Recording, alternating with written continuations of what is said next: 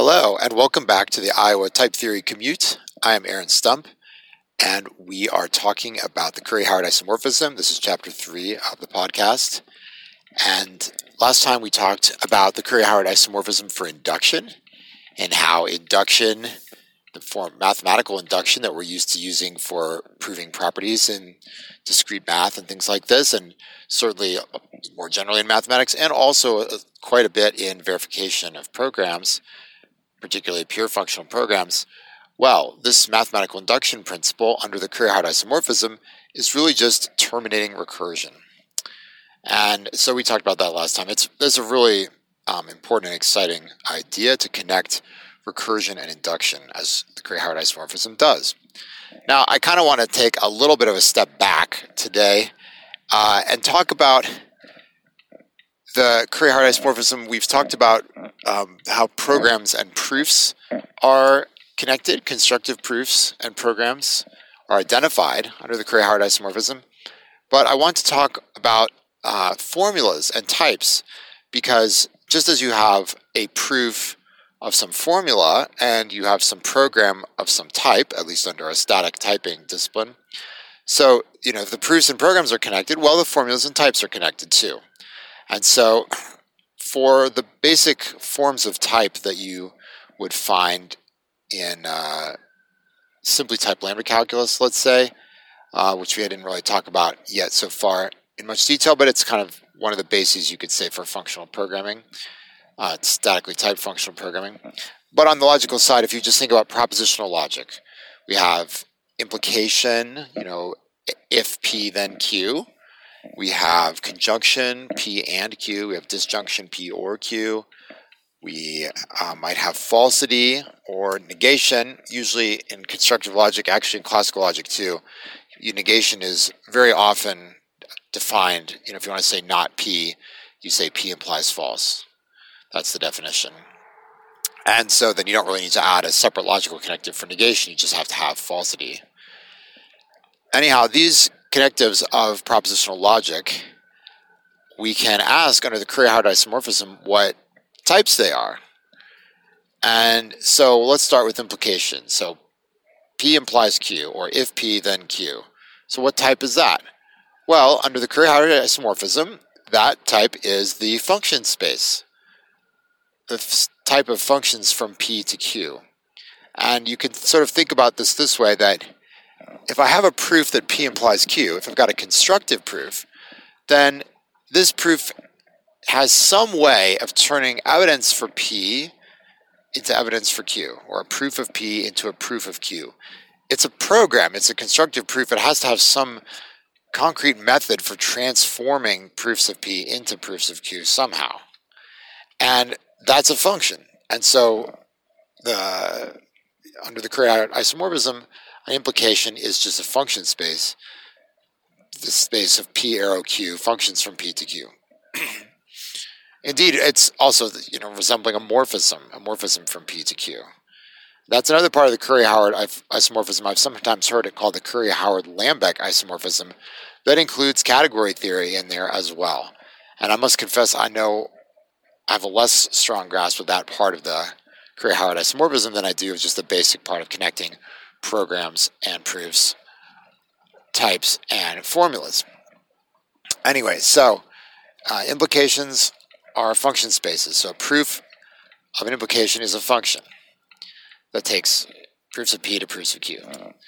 What about some of these other uh, basic formulas of propositional logic? What about conjunction? Well, a conjunction under the Curry-Howard isomorphism is a pair type. So if I've managed to prove P and Q, the conjunction of P and Q, P and Q, under the in a constructive proof, I've got a proof of P and I also have a proof of Q. And so I've got a pair of two proofs, one proof of P and one proof of Q. How about disjunction? That turns into a, a disjoint sum, a disjoint union or a sum type as they call it. In Haskell, this is the either type. You know, either A, B is the type of things that are, well, as, in, as it's trying to convey to us intuitively with the name, either an A or a B. And the value that has this type tells you which side of the this disjunction you're in. You know, so you could have something of type either unit unit, or in other words, true or true. It seems sort of silly to have something of type true or true unit, either unit unit, but the sum type tells you is it the left disjunct that I've got inhabited or is it the right disjunct that I have inhabited? Uh, anyhow, so it's but it's the type for things that are either an A or a B, and the thing itself tells you which one of those choices it is. So that's a sum type. And what about falsity? That corresponds to uh, an empty type, a type that doesn't have any inhabitants, because under the Curry-Howard isomorphism, if something, if a type is inhabited, meaning there is some expression that has that type, then that corresponds to having the formula be provable. Because having a program of a particular type under this isomorphism corresponds to having a proof of a particular of that of the formula that corresponds to that type. So uh, if you want to have something that doesn't have any proofs, false isn't provable in a sound logic, then you have an empty type.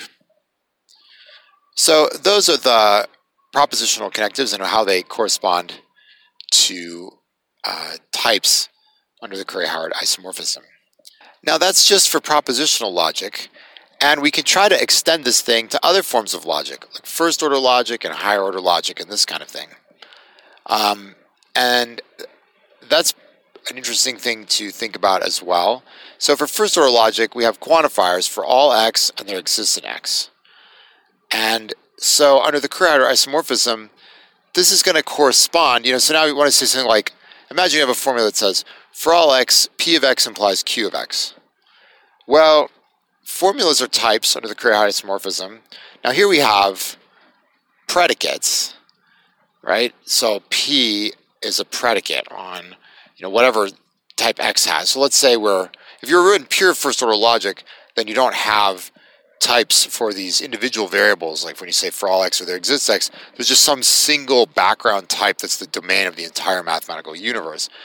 That's, you know, pretty crude, and, and we like to have logics that are a little more refined than that and give you ways to carve up that mathematical universe into different sorts or types. And it gets confusing here, right? But I mean, we can we have typed logics, you know, and so we can ask what do they correspond to under the Curry-Howard isomorphism? Well, they're going to be uh, the types, the formulas of such type logics are going to correspond to types, and what are the types of those type logics going to correspond to? Probably more types. um, so, but for something like a universal quantifier, um, for all x, p of x implies q of x, let's say, well, p and q as predicates are now going to turn into some kind of type level operations on the programming side. So they are probably some kind of index type.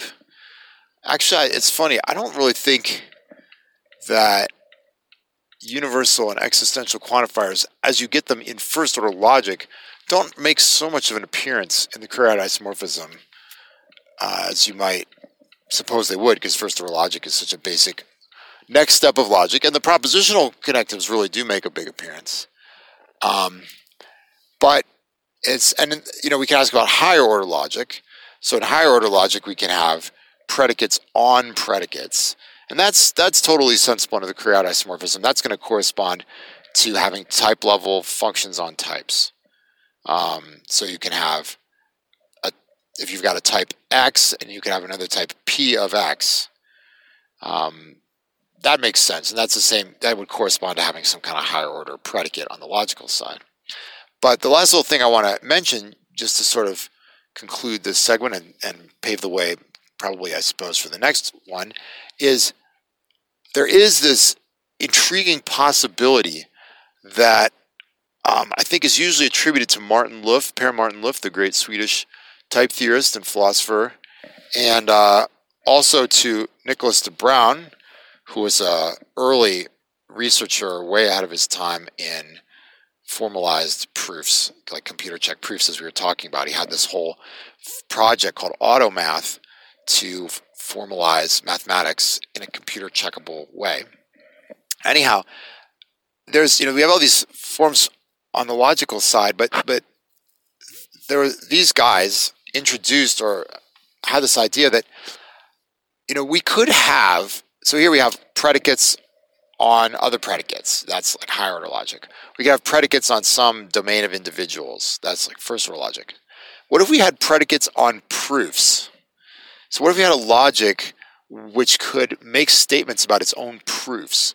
This sounds sort of meta mathematical, and probably there was some such motivation as part of the development. I don't I don't fully know the history, but um, that sounds like an intriguing idea, and that sounds very fancy on the logical side. Whoa, logics that can have you know predicates on their own proofs. Goodness, that sounds reflective or something. Maybe it's not consistent. I mean, goodness, who knows? But on the pro- programming side, if you think about it, it actually makes a lot of sense. It's what it's what is called dependent typing in on the programming language side, and you know that's what I want to talk about maybe in the next episode. But what I wanted to say about dependent typing now is that this is sort of first of all, it's a you know it's a kind of exotic logical feature, but on the programming side, it makes sense because it's what's going to let us you know. So I want to be able to say um, write a function that takes in x and a proof of some property of X and return something else.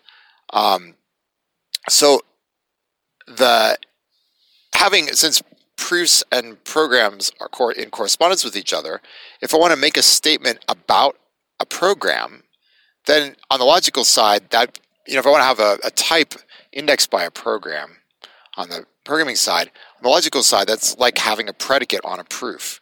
That's that's dependent typing you know that's this kind of a weird feature where you could have a logic that can make statements about its own proofs. On the programming side, you can have a programming language that can make statements by way of its type system about its own programs. That's great. That's what, that would be awesome. That's really what we would love to have because and hey, guess what? We do have it. This is so amazing. We actually have languages that let you do this. And it's what lets you do formal methods based on constructive type theory because you can prove properties about the programs that are written in that very proof language itself because the proof language the programming language are one and the same. You can make statements you can write a proof that makes a statement about a term that is could be thought of as another proof. I mean intuitively a lot of times when we're doing this kind of work some of the program expressions we're writing we're probably thinking of more as proofs and some of them we're thinking of more as programs that aren't really giving us evidence for some fact I mean, if you have some, a term of type nat, you have evidence for nat being inhabited, but that's not very interesting. Nat doesn't really make any interesting logical statement. Um, but you could have a type less than, and you could have you know less than xy, where x and y are nats, and now you've got a type that's making a statement about a program expression in one and the same language. Anyway, so I want to talk probably next time more about dependent typing, and thank you for listening.